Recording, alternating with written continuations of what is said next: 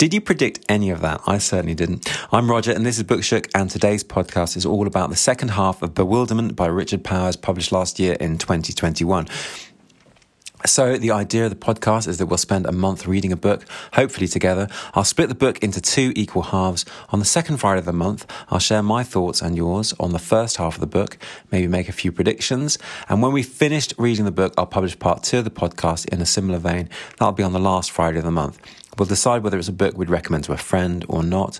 Of course, you don't have to read anything at all. If you're into Audible, then you can listen to the book, or you can do neither, of course, and just join me for the ride. I'll be summarising what happens in the book just for you, but be aware there will be spoilers. You can leave a comment or start a conversation on the Bookshook YouTube channel or send an email to bookshook at yahoo.com.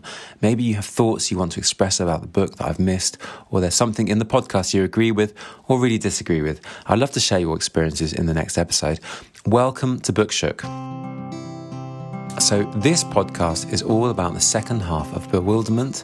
That's page 147 from the chapter Robbie even enjoyed inflating the boat, all the way through to the end. Robin starts taking on features of his mother. Remember, he's doing this DECNEF and he is doing scans based on Ali's print of ecstasy. So he's developed this love of bird watching. He even talks in her voice. Quote, his mother spoke up close to my ear. The robin is my favourite bird.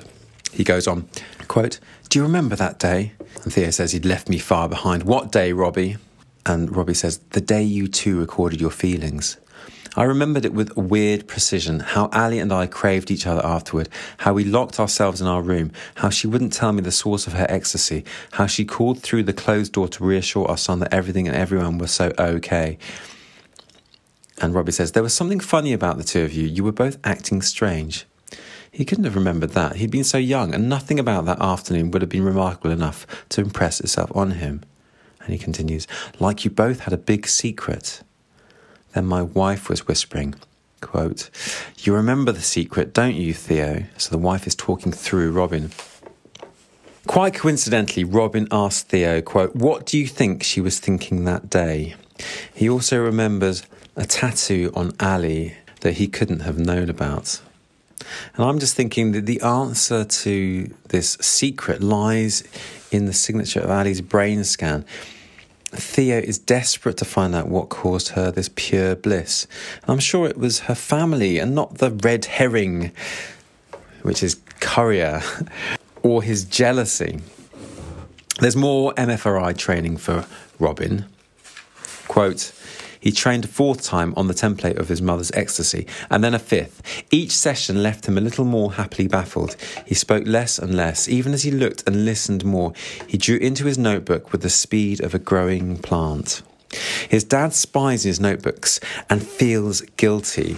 Quote, my face flushed with two shames. I was spying on my son's notebooks, and I was getting my first good look at a blade of grass.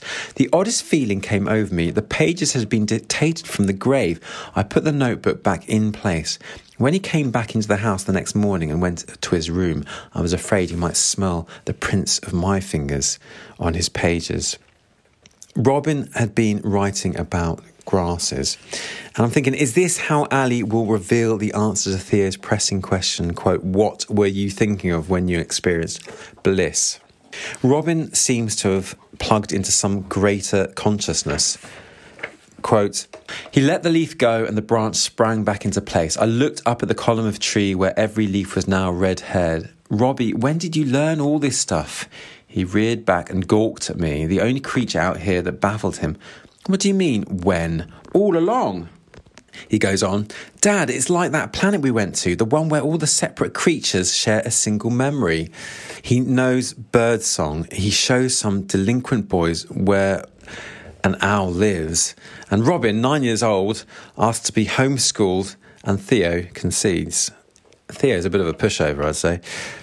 Robin suggests Currier should scan animals Quote, I have a great idea, Robbie said. Dr. Currier's lab could take a dog, a really good dog, but it could be a cat or a bear or even a bird. You know that birds are a lot smarter than anybody thinks. I mean, some birds can see magnetism. How cool is that? He carries on. Scan his brain while he was really excited. He's talking about a dog now. Then people could train on his patterns and we'd learn what it feels like to be a dog. Robin goes back for his last MFRI training of the summer. Quote, I watched the session from the control room, so this is Theo, his father.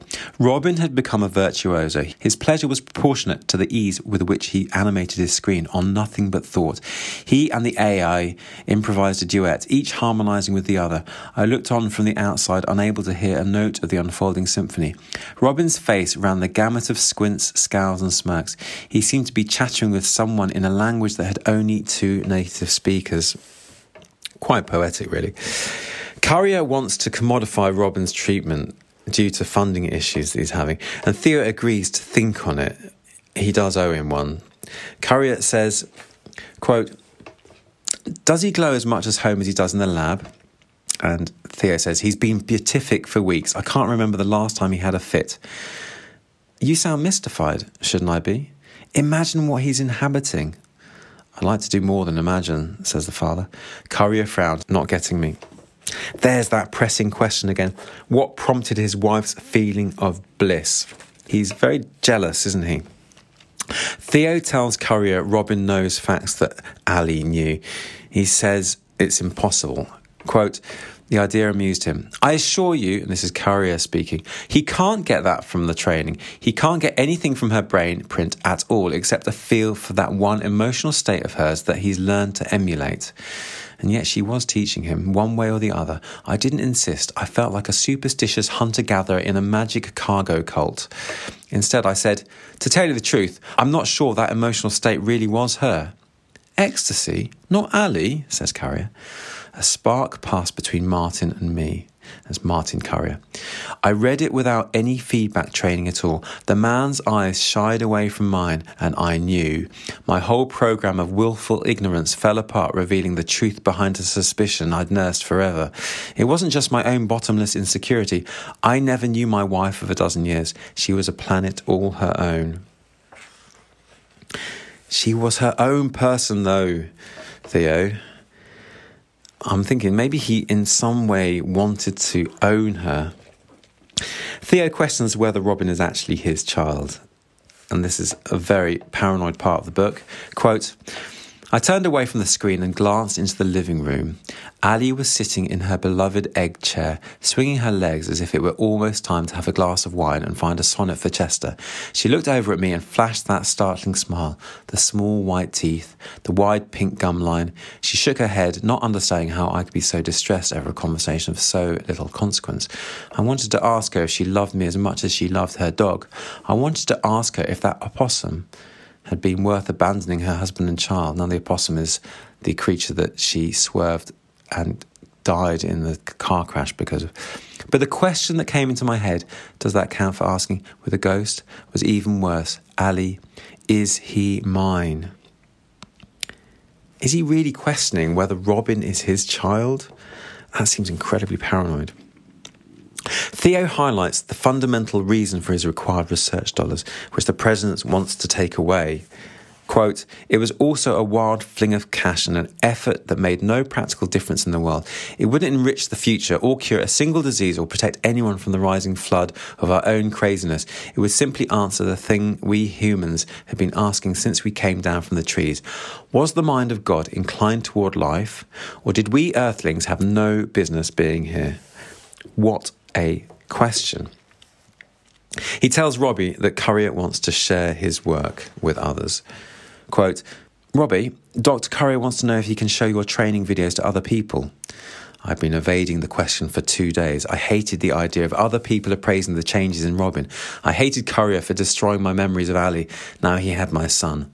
I lay back on the wet grass. I owed Currier nothing but hostility, and still I felt an obligation so large I couldn't name it.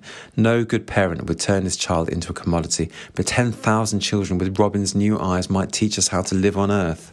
Currier starts advertising his DECNEF, his decoded neurofeedback business. And Theo feels slightly uncomfortable about this. One of the advertising taglines goes like this quote, Well being is like a virus. One self assured person at home in this world can infect dozens of others. Wouldn't you like to see an epidemic of infectious well being? I've got to say, I think that's quite a good tag. Being around happy slash miserable people, I think, can be quite contagious. They're approached by a lady, quote, my age, clutching a brushed silver computer to her chest, she wore a fair amount of turquoise hardware, and the folds of her grey tunic fell over skinny jeans. I love that turquoise hardware reference. She's a producer for a TV station that wants Robin's story. Quote, Influencers wanted him for the perfect three minute episode, one that could earn a million thumbs from strangers across the globe. Boy lives again inside his dead mother's brain. Or maybe it was the other way round. Theo grudgingly agrees after ensuring Robin's anonymity. He's interviewed by a producer and he explains, quote, everybody's inside everyone, and he does seem at peace.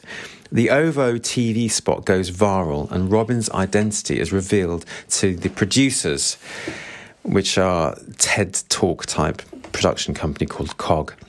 Robin does a five minute TED Talk slot with Currier.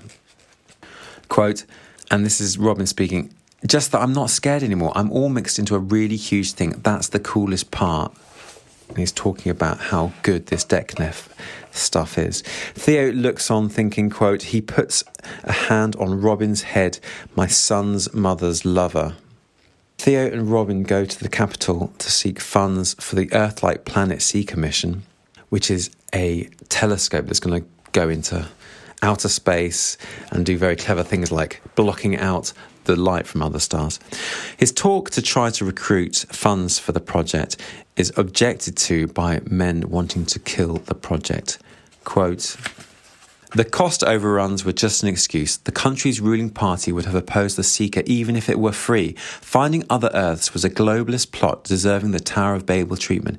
If we academic elites found that life arose all over, it wouldn't say much for humanity's special relationship with God.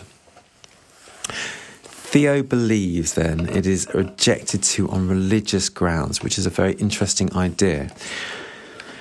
Robbie has made a banner saying, quote, may all beings be free from suffering, and it's surrounded by pictures. Now remember that's part of the poem that the mother read out to Chester in the evening. Quote, ordinary civilians and civic tourists stopped, attracted by Robbie's scroll. A woman's my mother age fussed over Robbie. You made this? You did all this by yourself? Nobody does anything by themselves, said Robin. Something Annie used to tell him back when Robin was little. I don't know how he remembered it. Theo ends up getting arrested by two officers as Robin's small demonstration turns into something much, much bigger. Quote, Officer Fagan tried to take the banner to finish rolling and wrap up the show. The move startled Robin. He clutched his artwork to his chest. Fagan, defied by something so small, grappled Robin's wrist. I dropped my end of the banner and screamed, Do not touch my son. Both men squared off against me, and I got myself arrested. They finally managed to get home after delays at the airport caused by the worsening government and they go birding and think about the Fermi paradox, which is why other consciousnesses don't abound. And Robin concludes with, quote, how would we ever know aliens? We can't even know birds. Very good point. DECNEF is shut down for political reasons, meaning that Robin's treatment is now stopped. And I'm thinking, oh dear, I hope he survives this. There's a crisis in the government. Quote, the country slid into three days of chaos. On Saturday, the president declared the entire election invalid. He ordered a repeat, claiming it would require at least three more months to secure and implement. Half the electorate revolted against the plan. The other half was gung ho for a retry. Where suspicion was total and facts were settled with the like button, there was no other way forward but to do over. Only pure bewilderment kept us from civil war. And there we go, the novel's title. Robbie spirals down. He hits his head against a wall due to mad cow disease outbreak, and there is a tip off to some care workers who come around to check on Robbie. Quote, the next suggestion of abuse or improper care, and the state would intervene. Theo thinks that Robbie needs to be medicated. And spoiler alert, please fast forward if you haven't read this book and you want to read it. There is a sad reference to the fact that Robbie might not survive the novel. Quote, this is what I miss most about him. Even when his light went out, he was still looking. I'm thinking, Robbie, no, you're not allowed to die. They go back to the Smokies cabin where the novel started. Theo has set Robbie a treasure hunt. Robbie dies trying to remove some man made cairns in the river that destroy creatures' habitats. And I'm thinking, would the implied author rather kill off his character than give him psychoactive drugs? Discuss. Is that why Robbie had to die? I don't think he needed to die in this book. Currier lets Theo do the DECNEF with Robbie's brain scan. Quote, and then one day, my son is there, inside my head as short as life, my wife too, still inside him. What they felt then, I now feel. He goes on. He doesn't say a thing. He doesn't have to. I know what he wants from me. He only wants to see what's out there. The universe is a living thing, and my son wants to take me for a quick look around while there's still time. We rise together into orbit high above the place we've been visiting. The thought occurs to him, and I have it. Can you believe where we just were? Oh, this planet was a good one, and we too were good, as good as the burn of the sun and the rain sting and the smell of living soil, the all over song of endless solutions signing the air of a changing world that by every calculation ought never to have been. And the novel ends. My initial thoughts are it is a tough read, it's difficult material, and there's many unanswered questions. For example, what was she thinking of in the MFRI scanner? When she was experiencing bliss. We never find out. And is Robin his child? We don't really ever find out. There's some interesting ideas again to come out of this second half. So, the cognitive disjunct of the narrator is a very interesting one. He has this hatred of psychoactive drugs and big pharma, yet he says on page 170 I believed in science. Listen to this quote My brain was too slow for the rash of calculations. I believed in science. I wanted Robin to be part of some larger useful thing. Another interesting idea is the incredible exoplanet world building of the father Theo. Mios is one of my favourites, and I'm going to read out the whole chapter Quote, I told him about the planet Mios, how it had flourished for a billion years before we came along. The people of Mios built a ship for long distance, long duration discovery filled with intelligent machines. That ship travelled hundreds of parsecs until it found a planet full of raw materials where it landed, set up shop, repaired and copied itself and all its crew. Then two identical ships set off in different directions for hundreds more parsecs until they found new planets, where they repeated that whole process again. For how long? my son asked. I shrugged. There was nothing to stop them. Were they scouting out places to invade or something? Maybe. And they kept dividing? There must have been millions of them. Yes, I told him. Then two million, then four. Holy crow! They'd be all over the place. Space is big, I said. Did the ships report back to Mios? Yes, even though the messages took longer and longer to arrive, and the ships went on reporting even after Mios stopped responding. What happened to Mios? The ships never learned. They kept going even though Mios was gone? They were programmed to. This gave my son pause. That's pretty sad. He sat up in bed and pushed at the air with his hand. But it might still be okay for them, Dad. Think of what they saw. They saw hydrogen plants and oxygen plants, neon and nitrogen plants, water worlds, silicate iron and globes of liquid helium wrapped around trillion carat diamonds, there were always more planets, always different ones for a billion years. That's a lot, my son said. Maybe that's enough, even if Mios has gone. They split and they copied and they spread through the galaxy as if they still had a reason to. One of the great, great, great, great, great, great grandchildren of the original ship touched down on a rocky planet with a shallow sea in a small, weird stellar system rotating around a G type star. Just say it, Dad. Earth? The craft landed on a level plain in the middle of wild, waving, towering structures more complex than anything the crew had seen. These elaborate, flattering structures reflected light at various frequencies. Many of them sported astonishing forms at their very top that resonated in lower frequencies. Wait, plants, flowers, you mean the ships are tiny? I didn't deny it. He seemed equal parts skeptical and fascinated. Then what? The ship's crew studied the gigantic waving green and red and yellow flowers for a long time, but they couldn't figure out what the things were or how they worked. They saw bees fly into the flowers and flowers track the sun. They saw the flowers wilt and turn into seed. They saw the seeds drop and sprout. My son held his hand up to stop the story.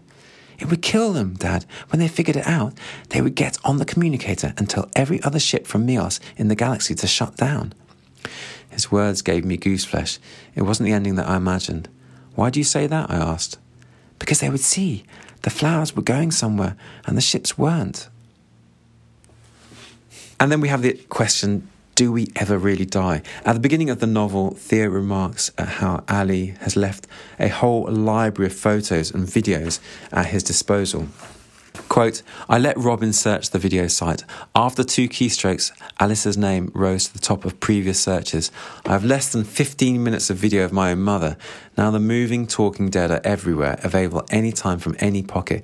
It's a rare week when we dead to be don't surrender a few more minutes of our souls to the overflowing archives. Not even the craziest science fiction story from my youth predicted it. Imagine a planet where the past never went away but kept happening again and again forever. That's the planet my nine year old wanted to live on. Then we have the brain scans, a document of her brain that can actually shape and mold another human in a very real sense. Ali lives in Robin.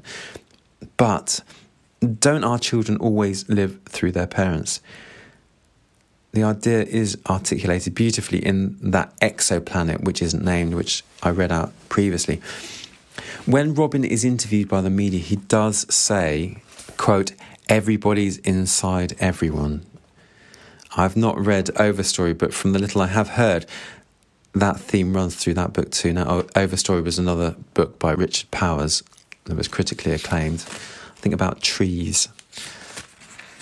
So, just to finish off some ideas, we've also got the idea of white lies, especially ones that parents tell. When Robbie wants some security and asks, quote, Spring will keep coming back, whatever happens, right, Dad? Dad responds with, quote, there were strong arguments either way. The Earth had been everything from hell to snowball. Mars had lost its atmosphere and fizzled away to a frigid desert, while Venus descended into hammering winds and a surface hotter than a smelter. Life could crash and spin out pretty much overnight. My model said as much, and so did the rocks of this planet. Here we were in a place fast becoming something new. Predictions were shaky from a sample size of one. Yes, I told him, you can count on spring. A sweet moment filled with sorrow for the planet. And again, we've got this very anti science president. When the next gen telescope dies a death, the president tweets the following quote, the biggest fraud perpetrated on believers since the attempted coup. Does that remind you of a president that we've had recently? Discuss. No, don't actually bother discussing it. We've also got this idea about childhood neurodiversity. Asperger's, OCD, or ADHD. Obviously, it's a huge theme throughout the book because Robbie is neurodivergent. And it's always interesting how the father is going to try and help him. So, obviously, this father was very against the idea of using psychoactive drugs. And DECNEF really did help him. I just want to finish off just going through some of those amazing planets if you haven't read it. So we've got Davao, which is that Earth like but no moon. Falasha, with those amazing seas, an orphan without a sun. Pelagos, which was had those dispersed intelligences. We've got Geminus, which is that bipolar planet. We've got Stasis. It was Earth-like, but in stasis. Isola, a planet that's hiding. Robbie says, "quote That's why the universe is silent, Dad. Everyone's hiding. All the smart ones, anyway." So a very smart planet is Isola. Tedia, where life is destroyed and restarts over and over. A bit like Sisyphus, going up the hill and then falling down and going up again and falling down. And then Mios, the copying planet, Nethar, which is where they're blind, Similis, a whole surface is a solar powered computer, Xenia, which is this beautiful shared consciousness Quote, on Xenia, everyone was everyone else's parent and everyone else's child, everyone's older sister and younger brother all at once. When one person died, so did everyone and no one. On Xenia, fear and desire and hunger and fatigue and sadness and all other transitory feelings were lost in a shared grace, the way that separate stars are lost in the daytime sun. And we've got that loneliness planet that doesn't even have a name. It's so sad, it's so lonely, it is nameless. Quote, there was a planet that couldn't figure out where everyone was. It died of loneliness. That happened billions of times in our galaxy alone. I'd now like to talk a little bit about April's book, For Whom the Bell Tolls by Ernest Hemingway. It's about 504 pages in my version, and it's published in 1940. If you're reading alongside, I'll be reading up to chapter 19. That's around halfway. Now, the reason I'm reading it is because I recently read, well, about a couple of years ago now, The Sun Always Rises. I really loved the descriptions. The hot sun of Spain and the bullfighting. He's an American minimalist, and I've heard that it's a really great book. I don't know anything about it though.